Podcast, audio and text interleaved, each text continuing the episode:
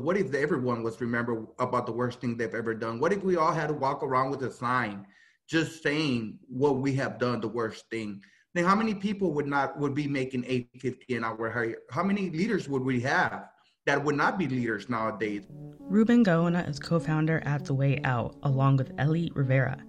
They've both been in prison and, upon exiting the system, have decided to create a tech platform that helps place those formerly incarcerated in living wage jobs. Upon leaving prison in 2017, Ruben knew he wanted to be a case manager for others who have been in prison, but he says he met resistance. Some family members were like, well, you're probably not going to be able to be a case manager. Your life and career are pretty much over due to the fact that you're a felon. Two weeks after his release from prison, Ruben got offered to be a case manager for a company, though he had to apply through a staffing company. The recruiter found me interesting, liked my resume, loved everything about me, but I had an employment gap of seven years. Ruben explained that he was in prison during the time. He quickly went from being a candidate to being told that the position had a wait list, and he could consider a janitor job for 850 an hour instead. Mind you, I already knew that the case management position paid a little over $19 to $20. So you're asking me to take a three-fourths cut on a whole different job.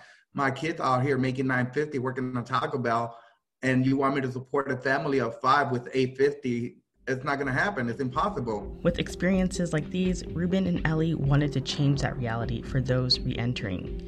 This is where the app comes in. The Way Out takes a profile of a job candidate and allows the employer to see context. It's a blind process, removing name, address, history of incarceration, and info that can cause bias to a potential employer, and allows employers to consider personality traits and accomplishments and other merits by removing some of the stigma until it's time to hire.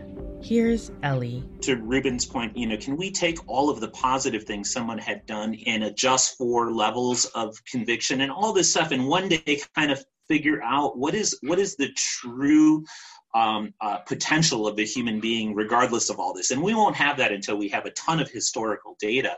Hiring someone with a criminal record might sound risky. But Ruben points out that there are organizations that provide safety nets for employers, like bonding certificates that can help mitigate risk of damage if it is there.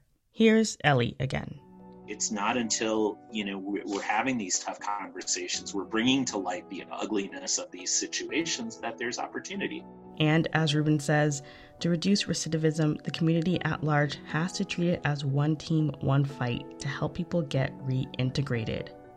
Olivia Richardson for 889.